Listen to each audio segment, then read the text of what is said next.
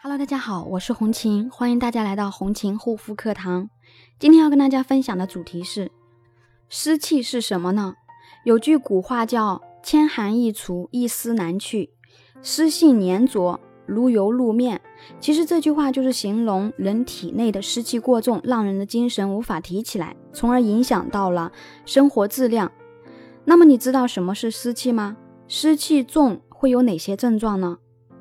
湿气呢，分为内湿和外湿。内湿呢，是指身体产生的湿邪，主要是由脾运化和输布津液的功能失调引起的水湿和痰浊在体内。平时饮食失调、口味过重、劳逸失度，或者久病体虚、均伤脾胃，会导致湿。那么外湿呢，是指自然界的湿邪。外湿多与气候环境有关。当自然界气候反常、气象变化。都可成为致病因素，比如说气候潮湿、阴雨连绵，或者是久居湿地、冒雨涉水，湿邪皆可致病。湿气遇寒呢，则成为寒湿。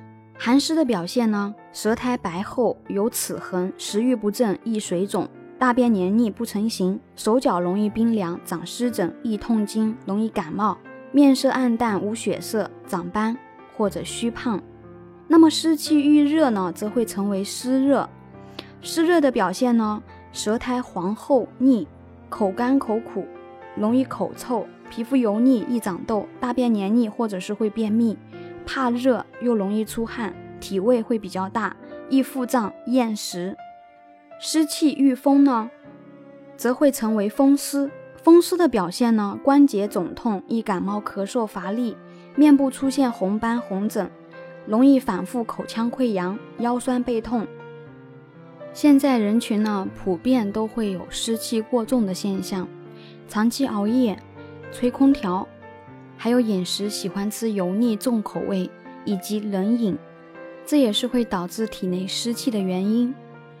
还有一些痘痘肌肤的人群，有些脸上长痘痘呢，跟体内的一个湿气呢，也是有关系的。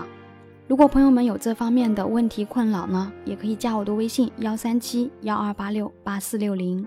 下一期呢，我们来讲一讲如何去除体内的湿气。好啦，今天我们的分享就到这里，感谢大家的收听，我们下一期再见。